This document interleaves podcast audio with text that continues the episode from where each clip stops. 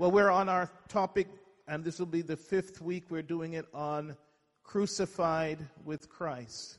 Crucified with Christ. Amen. You know, crucifixion is not a nice thing. It was, it was a torturous death that the Romans came up with for their enemies. And Galatians 2:20 is our has been our focus scripture. It says, "I am crucified with Christ.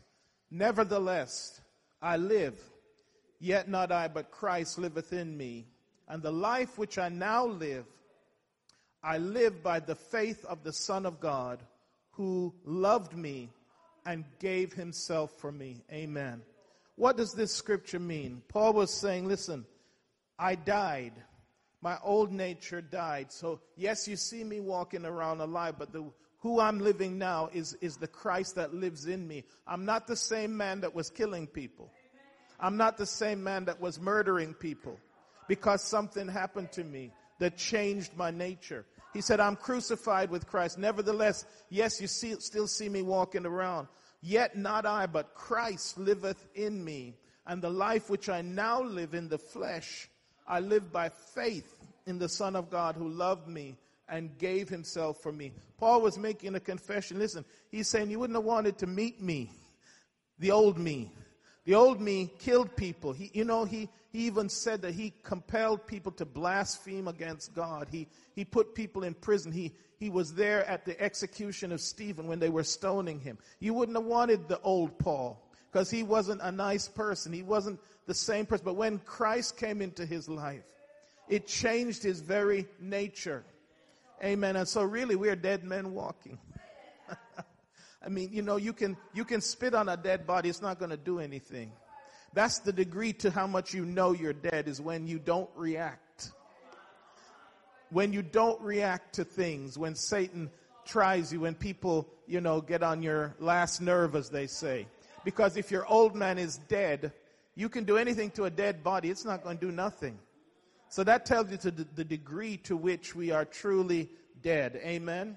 He says, I am crucified with Christ. And that's what we are called to be so that this old nature dies. And sometimes it has to happen daily. Sometimes it has to happen frequently because that old man wants to come out. My old nature uh, wants to come out. It wants to react. It wants to fight back. Amen.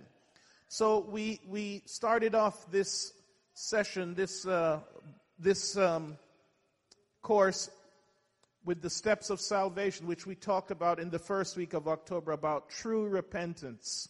What true repentance means. It's not just being caught, it's being sorry. And the Bible speaks that a godly sorrow is a good thing when we are truly repentant for what we, we, we've done. And you know, the truth is that only happens when we can see ourselves. A lot of people cannot see themselves. As far as they know, they're good people. They're doing right. There's nothing wrong with them. There's, I'm perfect. I don't need no change. You cannot, you cannot change unless you see the need to change, and you can only do that if you can see yourself.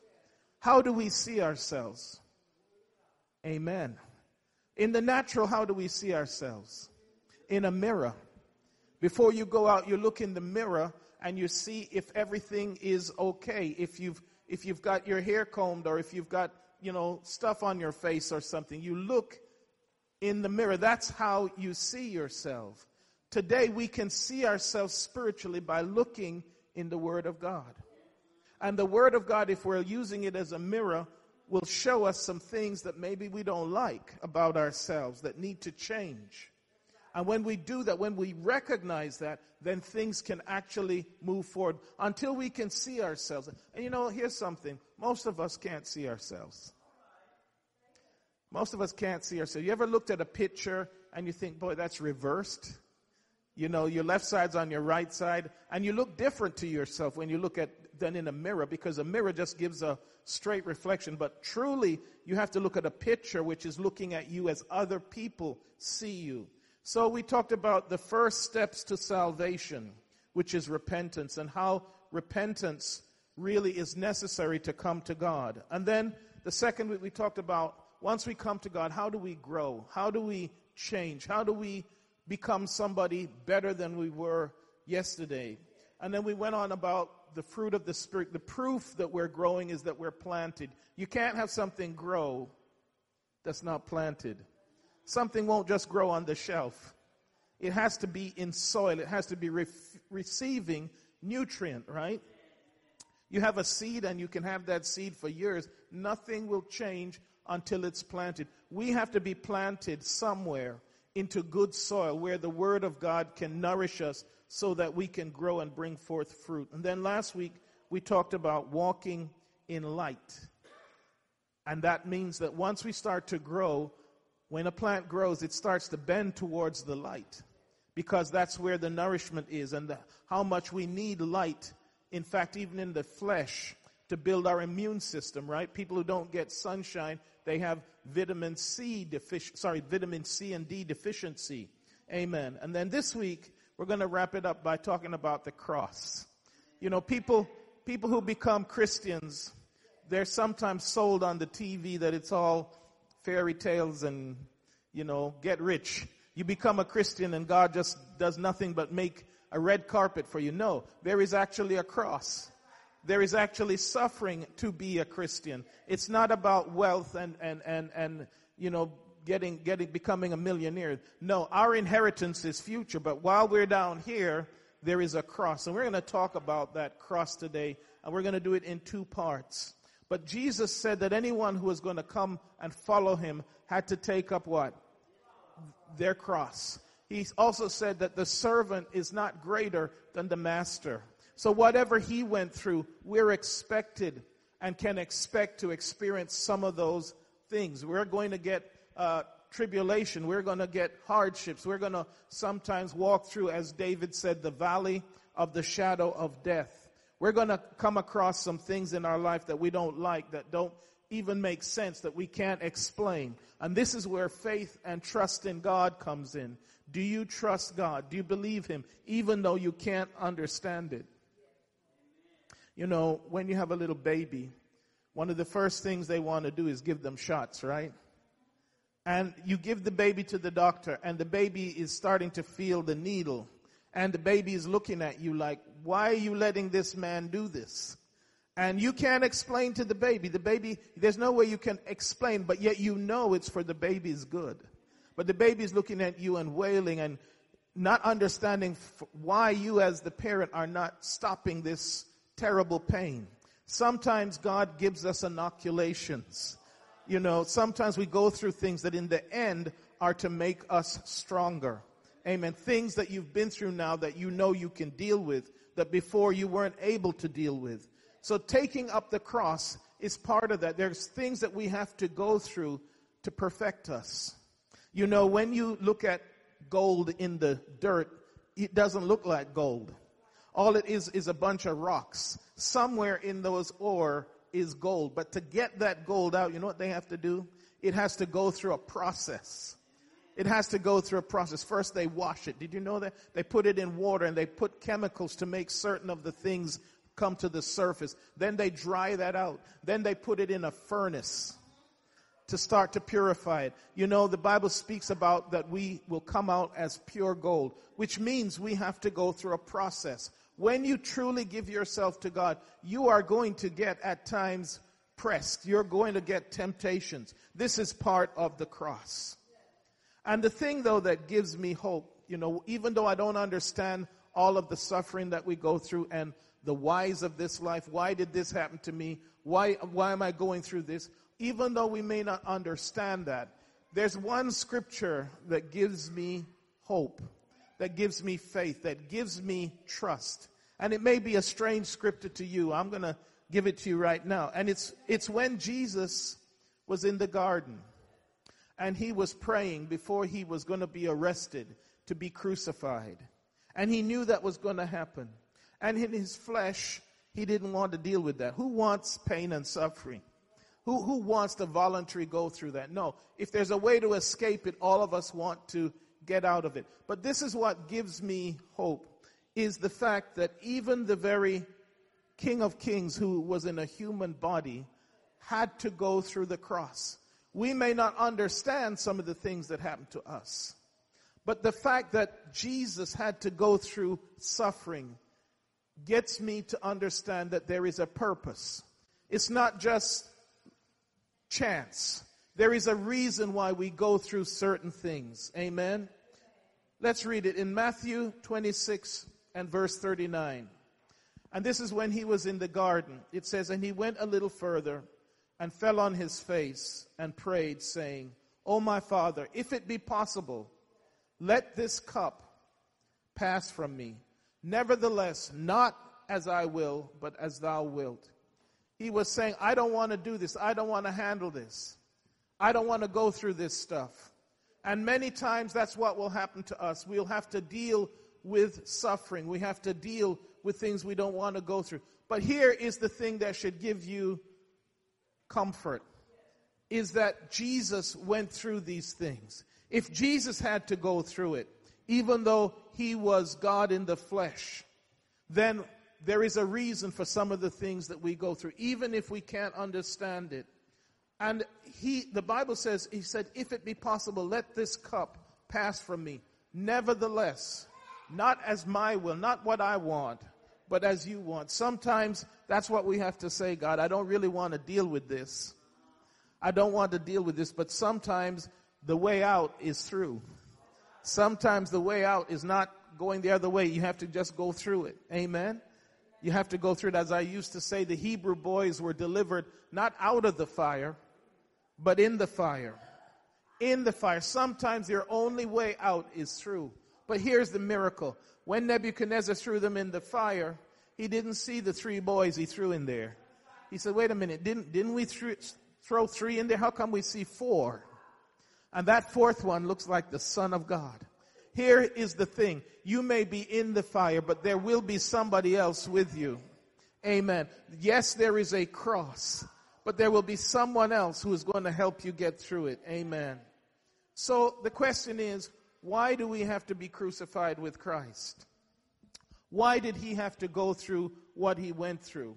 What is it all about? Well, Paul in Romans chapter 5, 12 starts to give us the answer. He says, Wherefore, as by one man sin entered into the world, because of Adam's sin, we all come into this thing where we have lost dominion. And you may say, well, that's not fair. I didn't do what Adam did.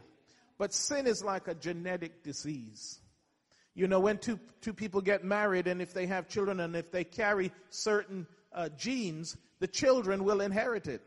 That's all it is. Sin is really a genetic disease because Adam and Eve sinned. We inherited their nature their sinful nature. And that's what Paul is explaining in Romans 5:12. He said, "Wherefore as by one man sin entered into the world and death by sin, and so death passed upon all men for that all have sinned." We've all got this genetic disease called sin where we can't be perfect in ourselves. Amen. We can't be perfect. We can get up in the morning and say, I'm not going to do this or I'm not going to do that. All it takes is someone uh, cutting us off in traffic or, or someone at work saying a word to us, and there we go. We lost our peace. We've lost our peace. And it, it's, it's really funny how it can happen. Just like that. You can be in a great mood, everything going well, and then just something very small happening, and it just takes away your peace. It's that easy. So, what was God's plan? And I know I've taught some of this before, but I want to go over it to, to fully explain what the cross is about. So, this first part is why did Jesus first have to go to the cross? Why did Jesus have to go to the cross? Well, the Bible says it was by one man's sin entered into the world, and death by sin. So, death passed upon all men, for that all have sinned. But what was God's plan? Was his plan for us to go through suffering? Was his plan for us to deal with all these, these things that we have to deal with? Was that his plan? No. Originally, the Bible says that we were made in his image and in his likeness. Genesis 1:26 says, "And God said, Let us make man in our image, after our likeness, and let them have dominion over the fish of the sea, over the fowl of the air, and over the cattle, and over all the earth, and over every creeping thing that creepeth upon the earth. What I've taught before is that when God made us, we were His highest creation. I know that is hard to believe when I look in the mirror now, but you were created to be a child of the King. You were created in His image, without flaw, in perfection. You were created to be just like Jesus was, a son of God, a daughter of the King, royalty. Amen. That's what you were original, God's intention for your life. That was what He created. You know, it, not, it doesn't say that about any other creature. In fact, in the New Testament, it specifically says the angels call, can't call him Father. Only the sons that are born of the Spirit can call him Father. Amen. So God created man in his own image. I think we just don't understand fully what that means. In the image of God created he him. Male and female created he them. First Corinthians, Paul is explaining that we were created to be the holder of God's glory. 1 Corinthians 11 says, For a man indeed ought not to cover his head, for as much as he is the image and glory of God. Now, I don't look too much like the image and glory of God right now. But when God created us, when he created Adam, he created him to be his son in, in all aspects, really, to be the image and glory of God. But you know the story of the fall of man, right? You know what happened? They disobeyed. And as Paul said in Romans, sin entered the world. We're going to look at that a little bit because I want to explain to you why Jesus had to die. Why is the need for the cross? Could, you know, when I was growing up, I would, I would kind of ponder that. I would say, God, well, you're God. You can do anything. Why do we have to go through suffering? Why did Jesus have to die? Could there be any other way for salvation?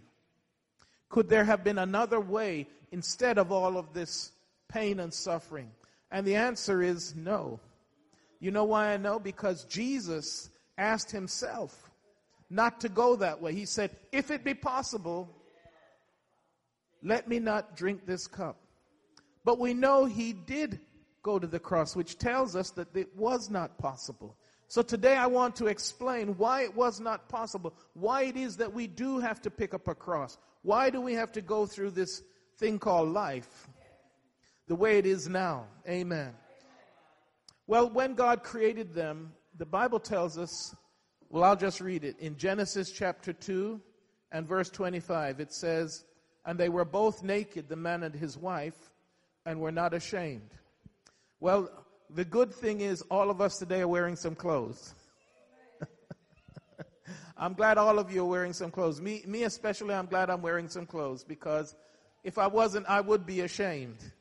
But the Bible says that Adam and Eve, when they were created, it says they were physically naked, but they were not ashamed. And the question is, why was this? Amen. And the reason is because they were created in the image of God, they were given His glory. They were given His glory. The first covering the first covering that God gave us was His Spirit. And we can see this in the description of creation. Genesis 2 7 says this And the Lord God formed man of the dust of the ground. Then he breathed into his nostrils the breath of life, and man became a living soul. He was covered with his glory. So, although they were physically naked, they really couldn't see that. They were just like Jesus on the Mount of Transfiguration when he took his disciples up and the Bible said he transfigured before them and he just became such a bright, blinding light that they couldn't even look at him. Because we were created to be the glory of God. I know it's hard for us to believe that, but if you make it to heaven, you look something like this. You'll be shining like a star. Amen. You will have the glory of God covering you because that's how we were created to be God's very image. Amen. And that's what this, the story tells. Now I'm going to go over this a little bit more s- slowly. I just did that slide pretty quick. But let me, let me do it one more time. You see, the first covering that was given us was of God's Spirit. He took from the dust of the ground, amen, and he started to form a man. And then he took that man and breathed into his nostrils the breath of life. What does that really mean? He breathed the breath of, breath of life. It was really his spirit. Because the Bible says that the words that I speak, this is Jesus, they are what? Spirit and they are life. So when God speaks, his very words are spirit. And when that spirit is breathed into you, it gives you life. Amen. Let me, let me break it down a little, little bit more. We started off, the Bible says, as dust. And the Lord God formed man from the dust of the ground. He took what he had already made and he made a body. Amen. He made a body. He took that dust and he formed it into a body. And then he took that body and he breathed into it, the Bible says, into his nostrils the breath of life, and man became a living soul. That means that body now was covered, was covered with God's Spirit. And that's what that Shekinah glory was all about. That's what enables us to be in communication with God. Inside your body, there are 100 trillion cells. Every one of those cells that make up your body has a covering that identifies it as being part of the body. That's why when foreign stuff, bacteria get into your body, you know what? They're lacking the covering. So the white blood cells, your immune system starts to destroy them. We know why? Because they're not part of the body. They don't have the covering. When God created us, He created us with the covering of His Spirit so that we were part of His body. That's why man could be in communication with God. He breathed into his nostrils the breath of life, and man became a living soul. That body that was just a vessel now had a had a soul and it was covered by God's Spirit. We became a three part being a spirit, a body, and a soul. That's what makes you a son of God. You have to have a spirit covering, a body, and a soul. When, you, when, we, when we are born today, we only are a two part being. We only have a body and a soul. And that's why we have to be born again to receive God's covering spirit. Amen. The proof of this, that we need a covering, is in so many scriptures, but I'll just give you in John, where it said that he, he breathed on them, and he said this. When he had said this, he breathed on them, and he said, Receive ye the Holy Ghost. That breath was the Holy Spirit. That's why that's why Adam and Eve were covered in God's glory. Amen. They were covered in glory. And Isaiah tells us so that the only covering that we can have, let me slow down, I'm going too fast. The only covering that we can have that pleases God is of His Spirit. Isaiah 30, verse 1 says this Woe to the rebellious children, saith the Lord, that take counsel, but not of me, that cover with a covering, but not of my spirit. Do you understand that to be pleasing to God, we have to get back that covering? We have to have that spirit covering that He originally created us with. This all goes back to why Jesus had to come and die. Because when man sinned, we lost that covering. We, instead of being a three part being, a spirit covering a body and a soul, the spirit covering died. God had told them, The day thou eatest thereof, thou shalt surely die. Immediately that glory, that covering, died, leaving them just a body and soul. Genesis 2:17 But of the tree of the knowledge of good and evil thou shalt not eat of it for in the day that thou eatest thereof thou shalt what So we know that immediately they ate of it according to God's word something died. That glory of God, that covering went, went away. Ezekiel 18:4 says, Behold, all souls are mine. As the soul of the Father, so also the soul of the Son is mine. The soul that sinneth, it shall die. That covering that went away immediately was the beginning of the process of death.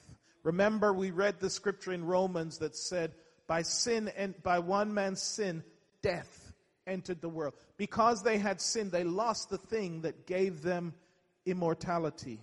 I use the example of a can of corned beef. You can have a can of corned beef on your shelf for years, as long as you don't open it. The moment you cut it open and the covering is gone, you know what's going to happen to that stuff? It's going to start to decay. See, that's exactly what happened to Adam and Eve. They were created with this glory covering.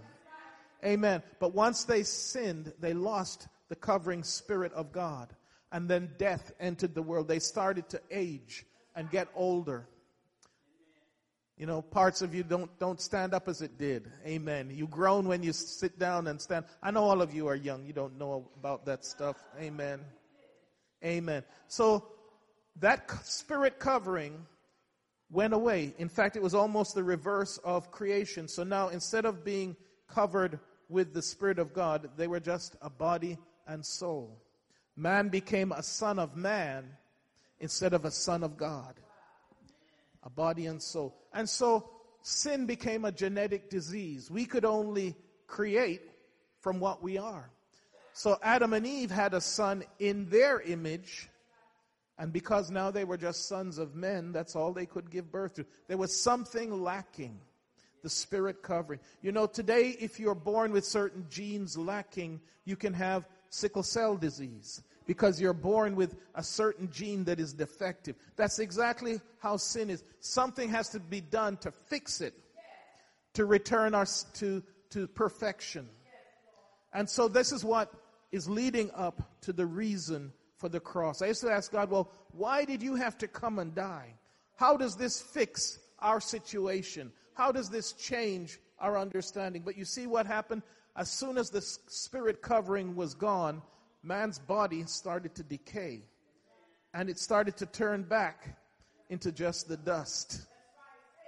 Just the dust, leaving just a naked soul. Just a naked soul. But a soul is not something physical. A soul you can't you can't hold it in your hand. It's a spiritual thing. It can't stay in the physical world. It had to go to the place of the grave.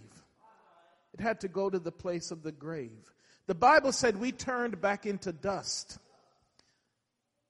You know, when uh, I've, I've buried both my parents now, so, but you know, here's the thing.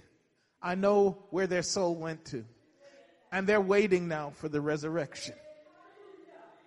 Because of sin, we lost that immortality. We started to go back to the dust. And it's interesting how the Bible tells us that we lost dominion. Satan wanted control of your body. You know, if someone was to come up to you and started to try and tell you what to do, you'd say, Who are you? I'm, I don't belong to you. You don't own me. But you know, Satan manipulates us just like that. And we end up doing what he wants. You know, if it was a physical person who we could see, we would probably fight them and we would say, No, no, I'm not doing what you want. But Satan actually manipulates our bodies. And in fact, the Bible tells us that we lost dominion.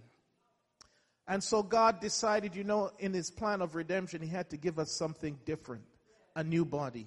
And so he has let the, the serpent have back the body that he originally created.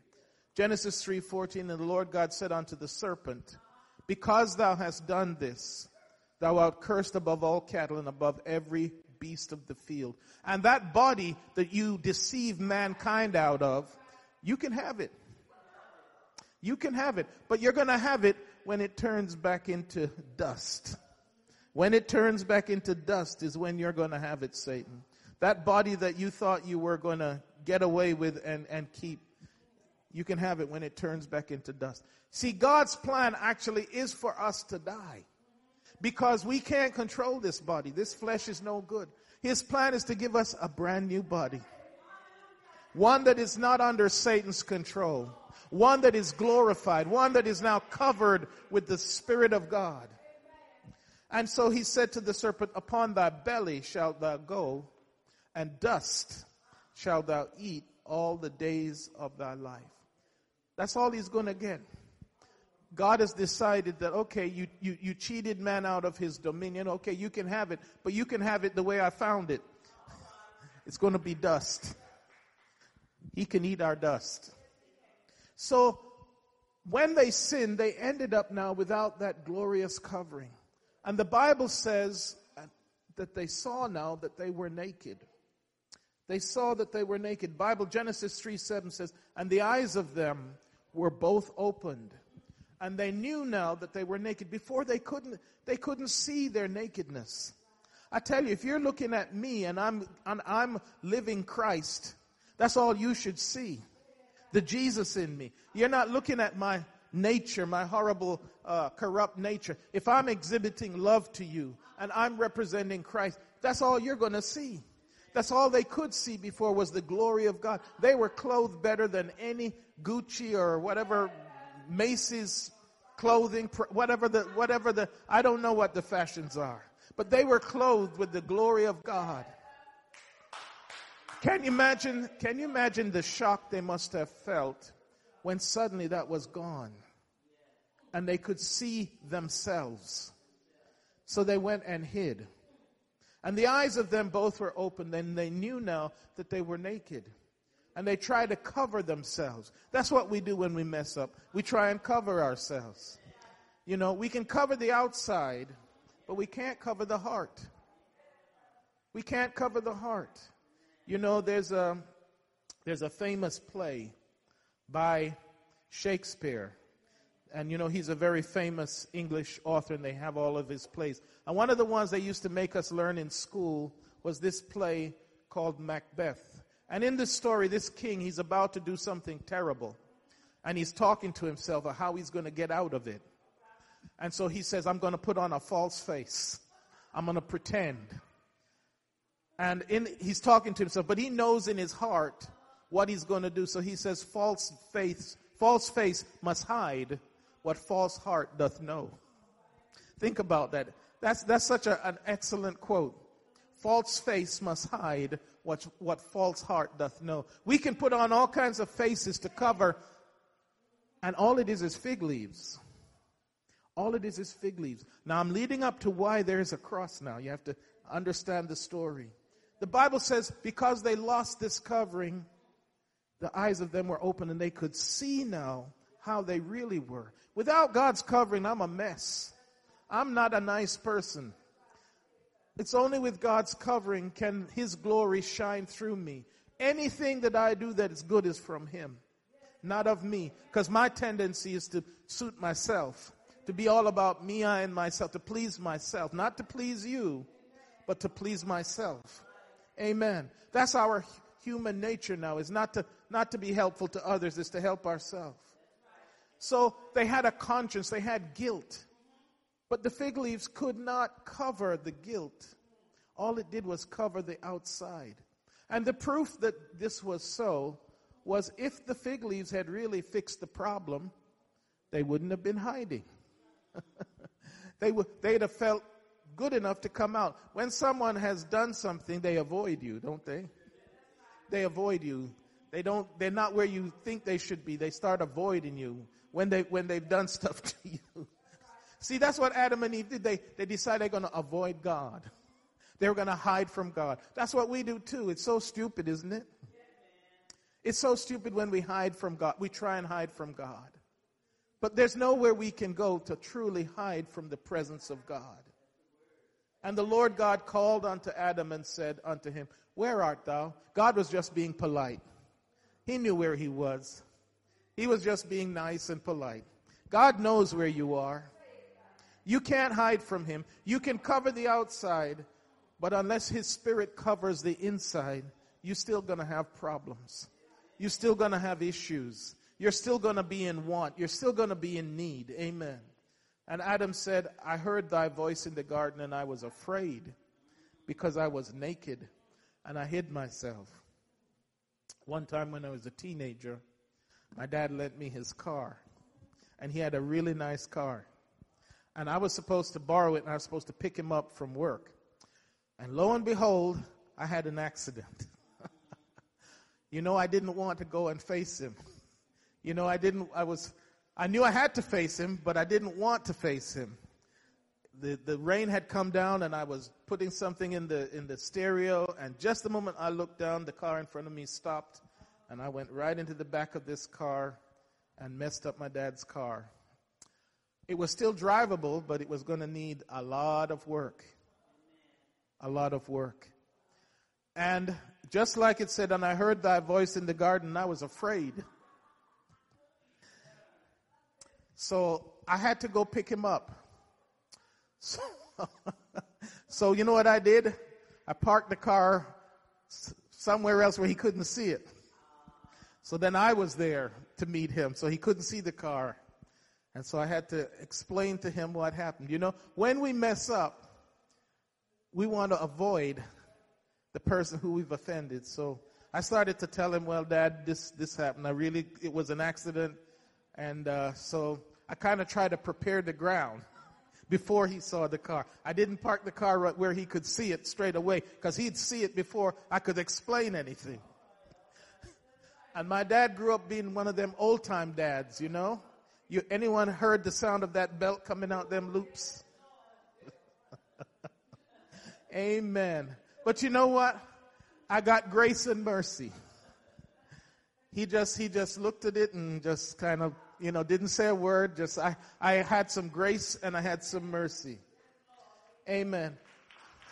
Adam and Eve experienced some grace and some mercy truly because they could have died that very day. He said, I heard thy voice in the garden and I was afraid because I was naked and I hid myself. And then God started to ask, okay, who told you you were naked? Because you weren't supposed to be able to see yourself like that. You were covered with my glory. Who told you you were naked? You see, if we start looking at ourselves without God, we'll get depressed. If I start thinking of how messed up I could be and how things that are, are not right that I want to be right. I, I could hide myself and not come to church. But God is so gracious and merciful. The Bible said that he knew they needed a covering, but the fig leaf covering was not enough. The fig leaf only covered the outside, but something had to cover the inside. Something has to cover our guilt. Something has to cover our shame. And that can only happen when there is a blood sacrifice. And I'm going to explain why that is. In Genesis 3:21 it says and Adam unto Adam also and to his wife did the Lord God make coats of skin and clothed them. Now, the coats of skin means that it came from an animal. It is implied then that an animal had to die. And there were two things that were produced. There was the blood, and then there was the covering for the skin. And the Bible tells us that the blood was the covering for the soul, the skin was the covering in life. Because God had to give something to cover instead of his spirit, because the spirit now had been killed by their disobedience, had gone away because of their disobedience. And in Leviticus 17:11, God says, For the life of the creature is in the blood. What God is saying is that your soul is covered by your blood. Not in your brain, but your soul, that spiritual part of you, is actually in your blood. That's, a, that's something science doesn't know, but something the Bible tells us. For the life of the creature, the soul is in the blood. I have given it to you to make an atonement, a covering for yourselves on the altar. What was happening here? If you remember, God, when He had finished His creation, the Bible said He rested from all His work. Not that He was tired, but when you have reached perfection, there is no more you can do. That's, that's why I was a very bad artist, because I would paint something and I wouldn't stop. I'd keep touching it up till I spoiled it. But God, when He achieved perfection, when He looked at everything and said it was so good, the Bible said He ceased from all His creative works he went into his Sabbath of rest. And so he could not now make a new, new covering for man because he would have been coming out of his rest. So he had to use something temporary. And he took the blood of an animal as the temporary covering for the soul. That's why in the Old Testament they made animal sacrifices. There had to be a death and blood given to cover something that was inside. The skin covered the outside, but it couldn't do the guilt. And that's why in the Old Testament they had something called a guilt offering and a sin offering because it was given to, to, to deal with our sinful genetic problem. And the proof, of course, there's many proofs in Scripture, but I'll, I'll give you one for now that the blood was the covering for the soul was when Cain killed his brother, the very first murderer. The Bible says in Genesis 4:10, "What hast thou done?" This is God speaking to Cain. "The voice of thy brother's blood, in other words, his soul, crieth out unto me from the ground. Showing again that the soul was covered by the blood. And so this is the purpose there was for these animal sacrifices. And this eventually is the purpose for the cross. So blood in the Old Testament was the interface and the literal covering for the soul. I used to wonder, God, why, why did they have to sacrifice animals? Was that God's plan? No, He never wanted animals killed. But it was the only way to save man's life after this vessel, this temple died. Remember, as soon as the covering was gone, we start to age. We start to age. The moment you're born, you're beginning that journey of aging. Amen. I'm in, I'm now in the sixth, seventh decade, seventh decade of my life. Yes, it is a blessing. Amen. I'm sure that in my high school class there have been some that have passed on that have not seen the light of day. Amen. Every day I get up, I thank God. Every day you get up, you should thank God. You're still in the land of the living. You still have a chance to do some good things, to help other people, to give God thanks. So now this is leading up to the reason for the cross. All these animals could only temporarily stop the soul from dying. And one of the reasons was, although the blood was innocent, it wasn't freely given. The animal didn't step up and say, Yeah, take me. And so it could not really save your soul. It could not release it from the prison that was the grave. It took not only innocent blood, but someone who was willing to give their blood freely. Now you begin to see the purpose of the cross. Because the Bible says that an angel couldn't do it. There was no man worthy whose blood was innocent enough. If someone has an infection, you can't take their blood to cure someone else. It has to be someone who is untainted, someone who is free of that disease. In fact, when we when people have blood diseases, they have to have continuous transfusions and that blood that's being transfused has got to be free of whatever the disease is. Only someone who was sinless, whose blood was untainted, could fix the sin problem, could give us the transfusion that would bring us back to eternal life.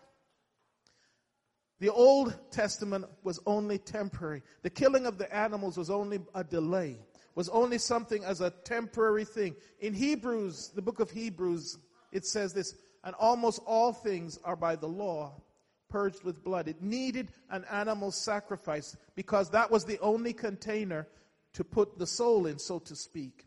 And without the shedding of blood, there was no remission, there was no forgiveness of sins. The Bible starts to explain now then why did Jesus have to come? Why was there a cross? It says here it was necessary that the pattern of the things in the heavens should be purified with these. What he's saying, it was necessary that the earthly things could be purified or temporarily fixed with animal blood, but the heavenly things, the permanent solution could not be done with an animal. It needed a better sacrifice. That's what it says, better sacrifices than these. And that's why Jesus had to come. Only someone who was untainted by the sin, whose blood was pure, could come and save us. That's why the Bible says, For God so loved the world that he gave his only begotten Son, that whomsoever believeth in him should not perish, but have what? eternal life. God had to come as a human being, leave all of his glory, so to speak, and robe himself in human flesh. He had to humble himself and to suffer and to feel as we felt and to live as we live, to experience what we experience, and then finally be willing to say, I give my life I give my life willingly. You see, this was the purpose of the cross. This was why there was no other way. This was why in the garden he said, If it be possible, let this cup pass. But there was no other person, human being, with untainted blood. Only Jesus Christ could have done it. And that's why he had to come and die. He was the end of all these temporary animal sacrifices. And it was through the blood he was able to cover all those who had already died and the righteous dead and release them for the grave. Hebrews 9:15 says this, "For this reason he is the mediator, that means the go-between, the advocate, the intercessor of a new covenant. A new covenant. The first covenant was messed up when we sinned. The first covenant that God said was, be fruitful, have dominion, subdue, multiply. But because of man's sin, we, we missed that mark. We, we, we lost dominion. But the new covenant has been set up because of his blood. It says, for he, for this reason, he's the mediator of a brand new covenant. A brand, you understand, a, a will only uh, comes into force at the death of the person who wrote it. Another reason why Jesus had to die is for the, the new covenant to come into being so that we could inherit.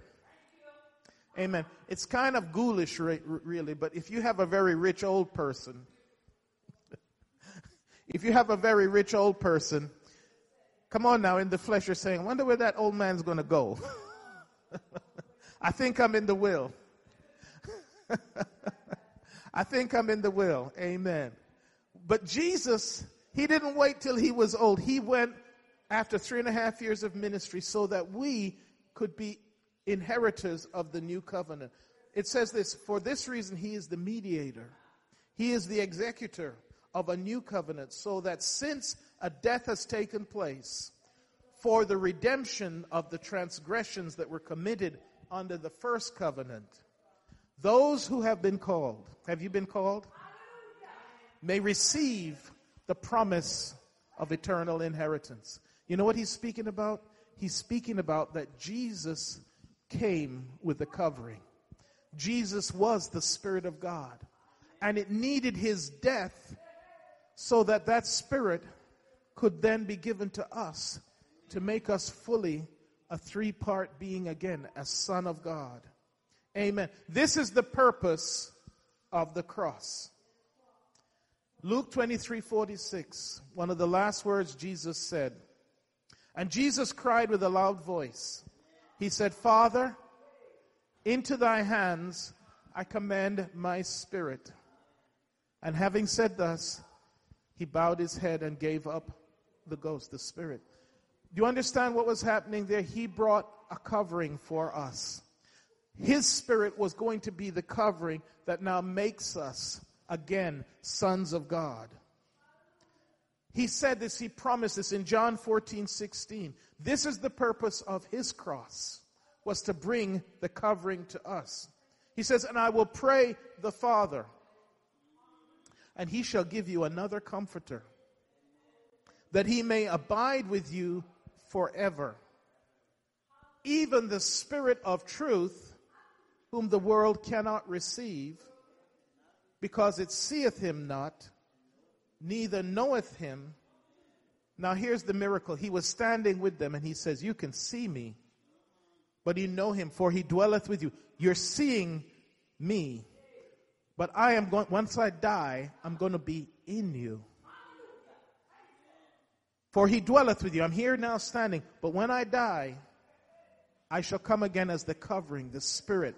That, might, that really means that even though you think you're alone sometimes, even though you're going through some things sometimes. The Bible says, if he, the Spirit of Christ, dwelleth in you, it shall make alive, it shall quicken your mortal body. Amen. It shall make you alive. It shall return us back to sonship. He says, I will not leave you comfortless. I personally will come to you. So when he died, he released his spirit so that on the day of Pentecost, 50 days later, it could be given not just to one person, but it could be poured out as prophesied by the prophet Joel that upon your sons and daughters will I pour out of my spirit. Amen. And your sons and daughters will dream dreams and have visions. This is the, the promise and this is the reason for Christ's cross. I said all of this to say, what about our cross? His cross was to come and give us His Spirit so that we have the opportunity to once again become sons of God. But what about us? He then says to us, You have to deny yourself and you have to take up a cross. Now, that doesn't sound too good either. I would be in the garden praying to, Lord, take this cup from me. I don't want a cross. Anyone here want a cross? Amen. But the Bible tells us that while we are here, we are going to have to take up a cross. His cross was to die to give us his spirit. But there's a purpose for our cross. Let's see what it says here in Romans 12:1. I beseech you therefore, brethren, by the mercies of God, that he present your bodies a living sacrifice, holy, acceptable unto God, which is your reasonable service. I did one of those chalk outlines there to represent a dead body. The reason why we have to take up the cross is remember now, this body has got to turn to dust. Satan is going to use this body if he can, if it's alive. How does he use it? He gets into our mind. He uses our flesh. He uses our emotions. He uses our desires. That's why we have to take up a cross and make sure that this body is as crucified as we can possibly make it. I beseech you, therefore, brethren, by the mercies of God, that He present your body a living sacrifice. That's why we have to be crucified with Him, so that we can get a new body, the promise of a future inheritance. 1 Corinthians 3:16 says, "Knowing not, don't you know that when you come to Christ, when you have been baptized, that your body now becomes a temple?" And the Spirit of God, that covering, dwelleth in you. Now we don't see that glow yet. You're saying, well, what about the glow that you talked about, Adam? How come we don't see? Why? Because it's only the deposit. We haven't moved into the house yet. Amen. When you're gonna when you're gonna buy a house, you put down a deposit. You're just waiting for the closing. See, Jesus was ex, ex, explaining that on the Mount of Transfiguration when he revealed that glory internally. So the Bible tells us that we have to now take up our own cross. We have to die every day because if we don't, this flesh wants to take control, wants to do its own thing. I have to speak to myself. Don't about you have to talk to myself. I have to say, you can't do that. You can't think those thoughts. I have to speak to myself. I have to kill that, that man that wants to do his own thing. Amen. Here's the reason. Romans 8:13 says, "For if you live after the flesh, if you let yourself do anything you want, if you just give into temptation, then what you're doing is taking back that sin disease. It's getting back into your bloodstream. But, say but. If through the Spirit, if through the Holy Spirit, you do mortify, that means kill the deeds of the body. If you, if you resist, the Bible says if you will submit to God and resist the devil, he will flee from you. But if through the Spirit you do mortify the deeds of the body, then you shall live. If you are on this journey where you are not just giving in to every thought, every whim of your flesh, the Bible says that you shall live. Hallelujah, you shall live. Amen. See, we have to be crucified with Christ we have to be crucified with Christ because Romans goes on to say, to, for to be carnally minded, that means to be everything about pleasure, everything about flesh, about what we want, is death. But to be spiritually minded is life and peace, what, what Sister Brownie talked about. It may not appear to be peace. I might be going through some terrible things right now, but I can still have peace if I believe God. That, that old uh, lotto thing is up again, isn't it? I think it's up about $800 million, right? Uh, how, how, how much? A billion? A billion, okay, all right. You've been, been keeping track. Amen. Now, now, hear me out now. If you knew that you had the winning ticket, though your situation hadn't changed, it doesn't matter what would be going on around you, you'd be very happy, wouldn't you? You haven't cashed it in yet, but you know absolutely. No. Do you understand that if you absolutely believe the Word of God, if you have been truly filled with the Spirit, you have the winning ticket? You are passed from death unto life. Now, if you're not happy and you're not joyful, it's because you have some doubt about that. Either you're not sure of your relationship. See, if you're sure you're the son, then you are going to inherit. If you are the, if you are the daughter of God, you're going to inherit. If you're sure of your relationship, there is no doubt. Amen. And if Christ be in you, the body is dead because of sin, but the spirit is what? Life because of righteousness. Verse 11. But if the spirit of him that raised up Christ from the dead dwell in your mortal body. If you could stand with me, I'm almost done. So we must die. We must take up our cross. Not to look because it's a bad thing in of itself. Not because it, it's, it's, it's a happy situation. Not because, uh, not because it's pleasant. The cross in itself is not something happy. But you know what comes after the cross? The resurrection. There's a resurrection. The Bible says, who for the joy that was set before him endured the cross. This is how we're going to do it. Not because of what we're going through is so great or so happy, but there is a resurrection day. There is a joy. There is a, there is a drawing, so to speak. And you have the winning ticket. If you have the Holy Spirit, you already are a winner. Amen. Pre-chosen by the grace of God. But if the spirit of him that raised up Christ from the dead dwell inside of you, let it quicken your mortal bodies by his spirit that dwelleth in you. And that's why we have to take up our cross. This is what Jesus said. If any man will come after me, if you're going to follow him, let him deny himself, deny your own uh, uh, desires, your fleshly uh, lusts. Take up your cross daily. You got to take it up every day. You can't do it on Sundays and then tomorrow, you know, live like the devil. You have to take it up every day and then follow me. Paul himself said in 1 Corinthians, you know, I protest by your rejoicing which I have in Christ Jesus our Lord, because I die daily.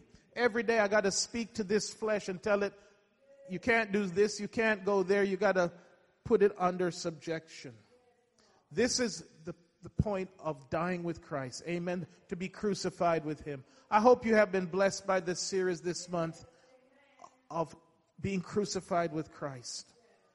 Because the Bible says if we suffer with Him, we shall also reign with Him. Hallelujah. Hallelujah. We shall also reign with Him. If you could bow your heads with me and your hearts. Father, we thank you this morning for your greatness and for your love.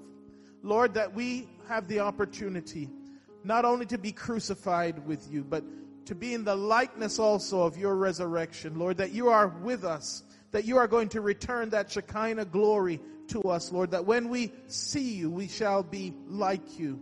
Lord, we just thank you right now for your goodness and your grace. Let this word find good soil. Lord, we come to you today, Lord God, not in ourselves, not in our goodness, but in your mercy and your grace. Let your word, hallelujah, go forth in our second service unhindered, Lord. Let your spirit have liberty to touch, to change hearts, to break chains. Hallelujah. We give you all the glory and the praise in Jesus' name. Let's give God a praise off.